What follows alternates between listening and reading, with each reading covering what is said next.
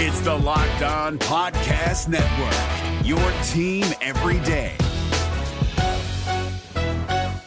Kyle Crabbs here, host of Locked On NFL Scouting. Join Joe Marino and me every day as we provide position by position analysis of the upcoming NFL draft.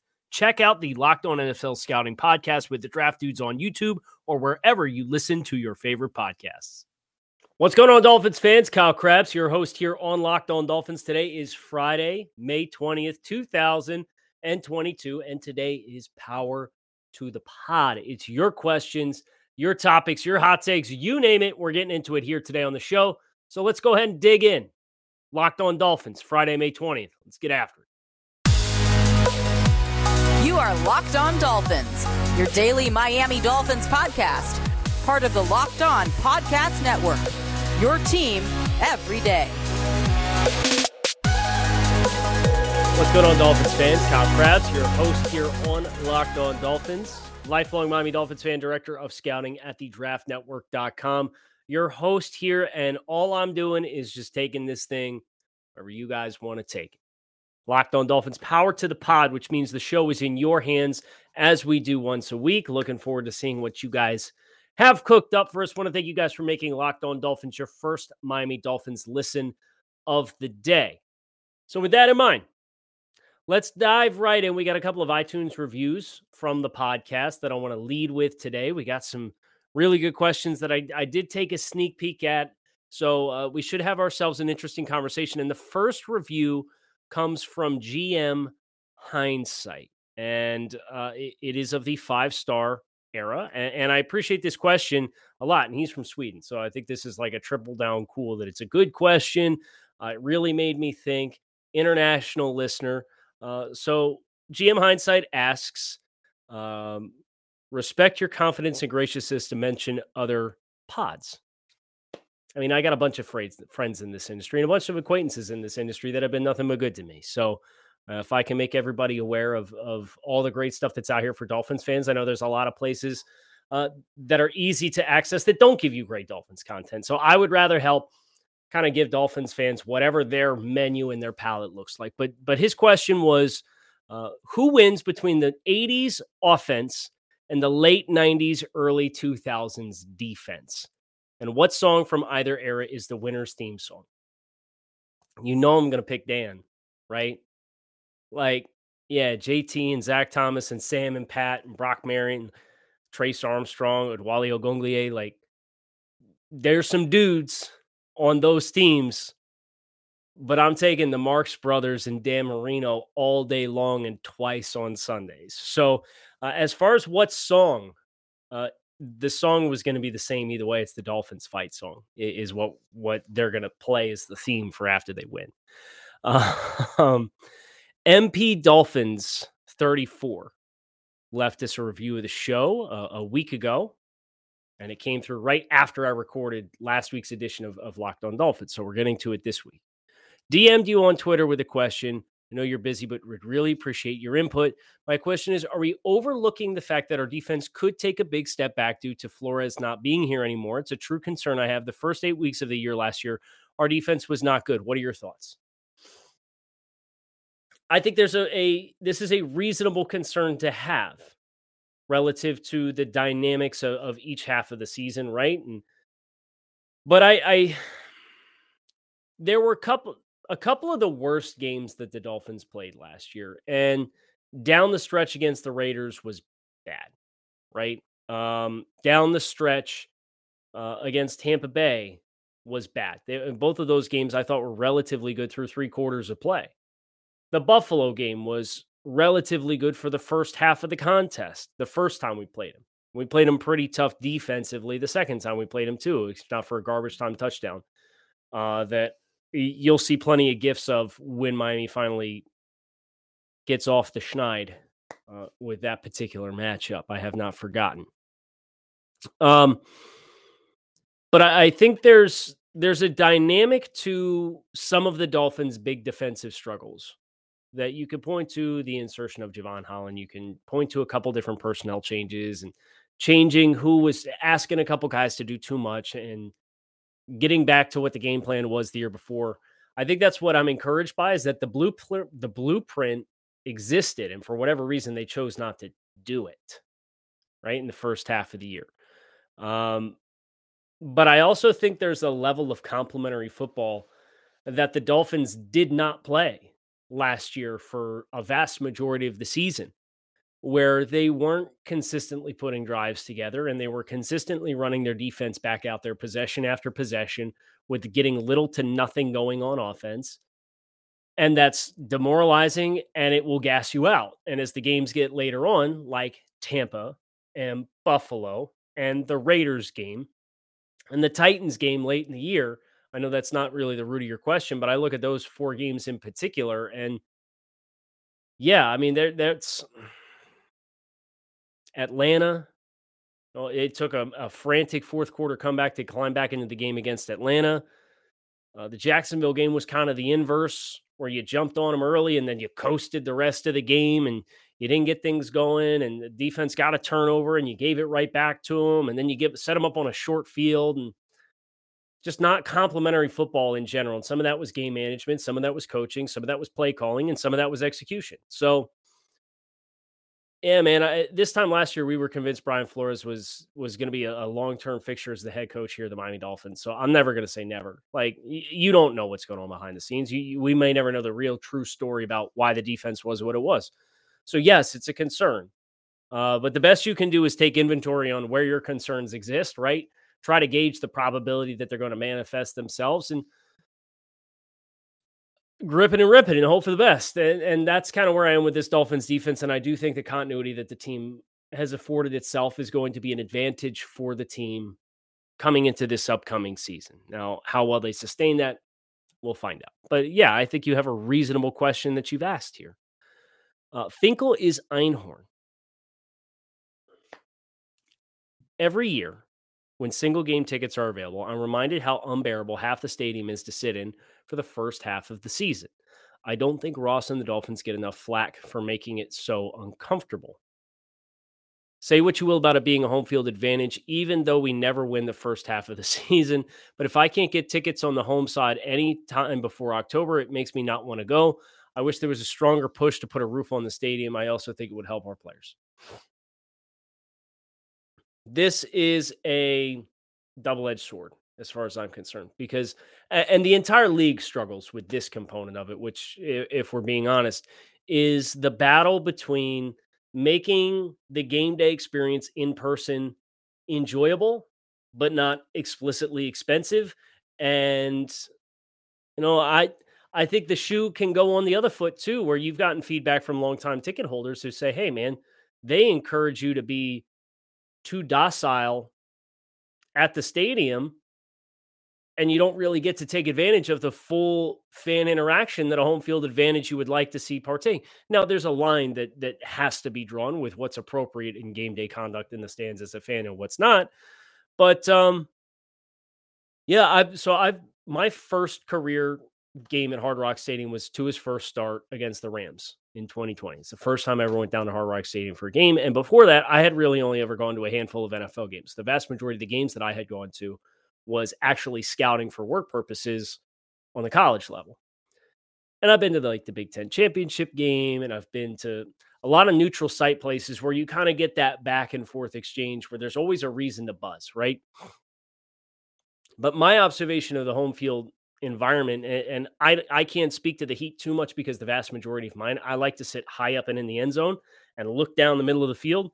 Uh, that's the the the scout in me wanting to see the all twenty two view of the field, and I don't think there's a bad seat in the house uh, in that regard if you're you're on either end zone.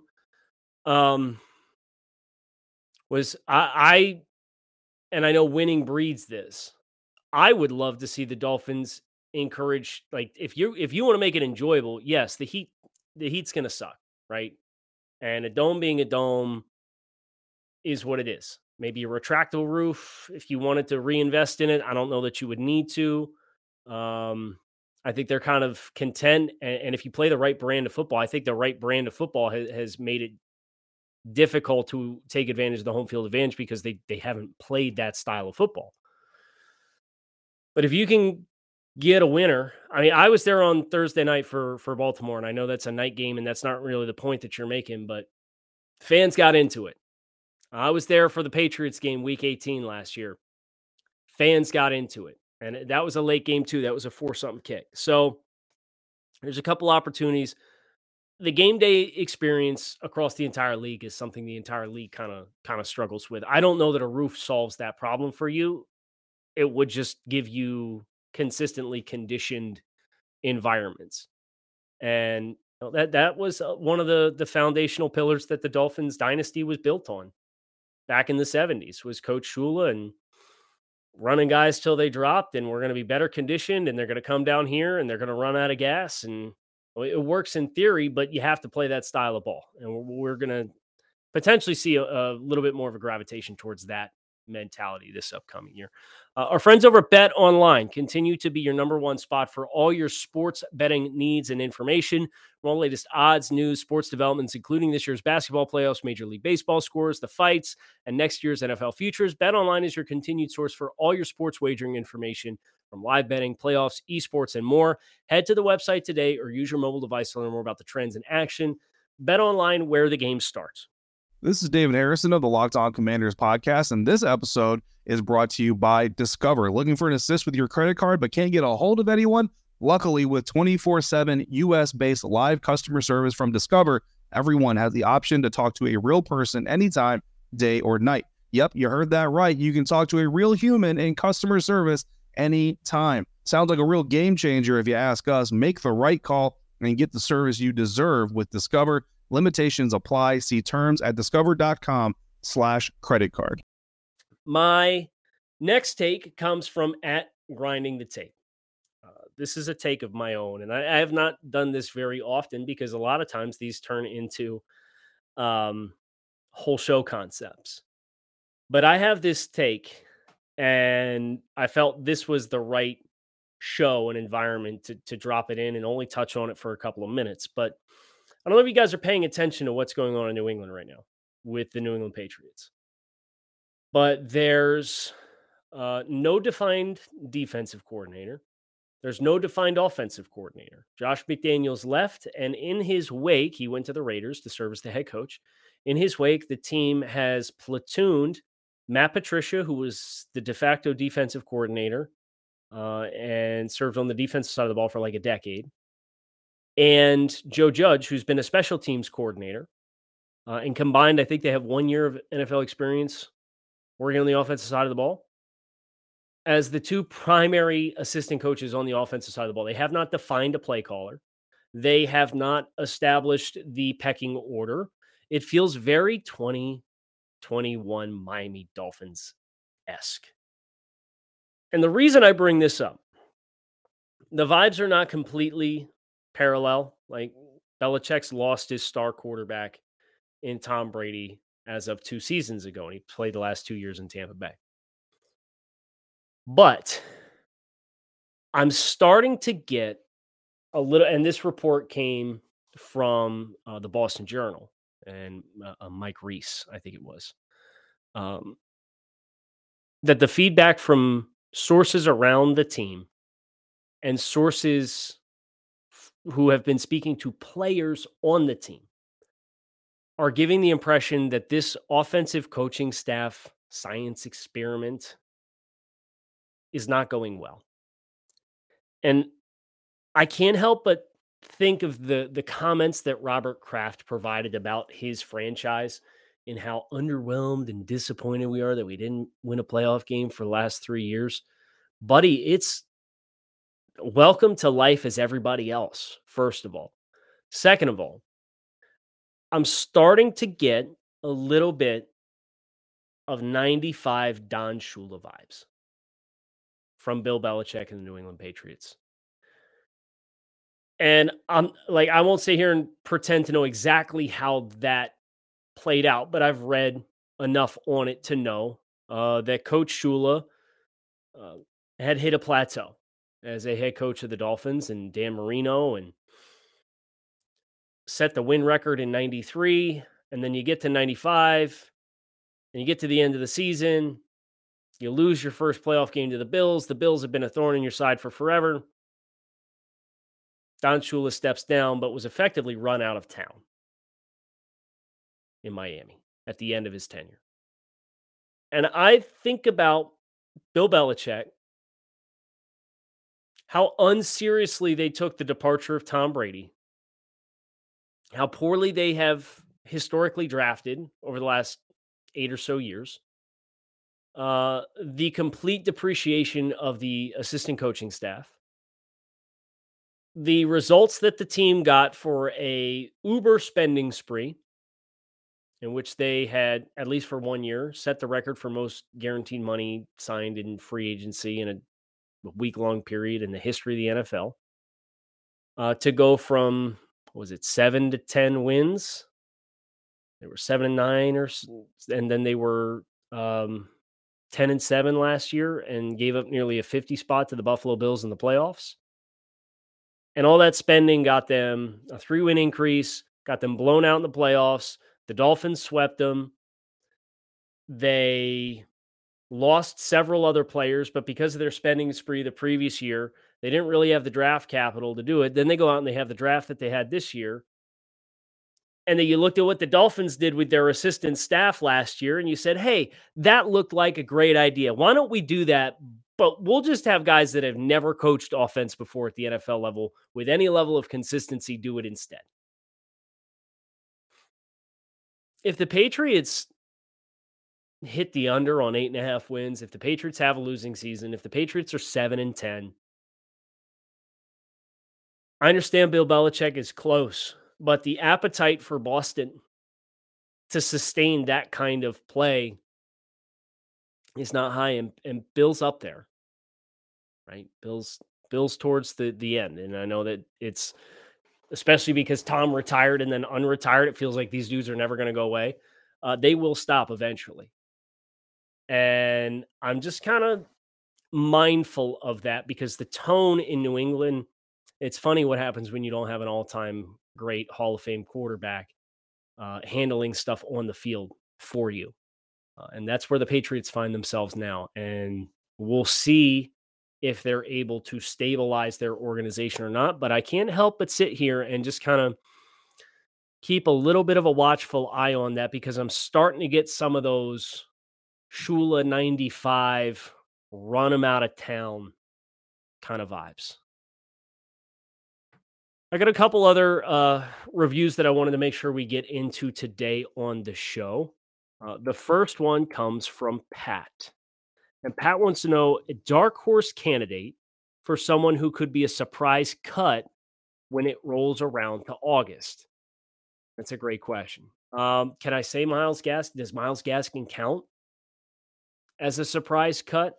I don't think you're going to see the. Um, the Eric Rowes of the world or anything like that get lopped off. But I certainly look at Myles Gaskin with the pecking order and the team's decision to bring back Salvon Ahmed and three former starting running backs in the NFL this offseason.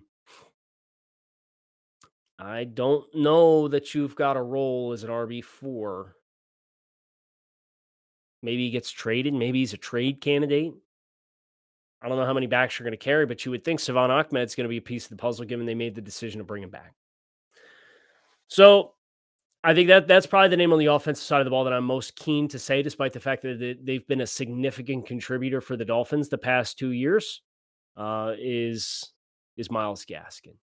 And if that's an, a cheap or easy way out, I apologize. There is um, no corners cut and no cheapness in our friends over Built Bar. Built Bar is a protein bar that tastes like a candy bar. These things are high in protein, high in fiber, low in calories, low in sugar. They have 100% chocolate on all of their bars. And you can visit built.com now and use promo code LOCKED15 and save yourself 15% off your next order. That is built.com, promo code LOCKED15 to save 15% off your next order of the world's most delicious protein bar. We're driven by the search for better, but when it comes to hiring, the best way to search for a candidate isn't to search at all. Don't search, match with Indeed. 93% of employers agree Indeed delivers the highest quality matches compared to other job sites, according to a recent Indeed survey. And listeners of this show will get a $75 sponsored job credit to get your jobs more visibility at Indeed.com slash podcast. Just go to Indeed.com slash podcast right now and support our show by saying you heard about Indeed on this podcast. Indeed.com slash podcast. Terms and conditions apply. Need to hire? You need Indeed. Uh, the next question comes from Travis. And Travis asked rank the defensive backs in terms of how they come onto the field in sub packages. Xavier Howard, Byron Jones, Jevon Holland, Brandon Jones, assuming those are the core four. Who's five? Who's six? I think it, I think there's some of this that is dependent upon uh, the big nickel, right? Are are you trying to play bigger from a tackling presence, or do you need more coverage options against more 10 and 11 personnel? Um, if it is coverage, I'm taking Nik Needham. If it is um, 11 personnel, but you want to get an extra hat who can fit the run with reliability, I think I'm taking Eric Rowe uh, as the five. I think those two are kind of on a tier of their own as the five and six, regardless. So if you got to go dime, they're both on the field and you can play some coverage options there.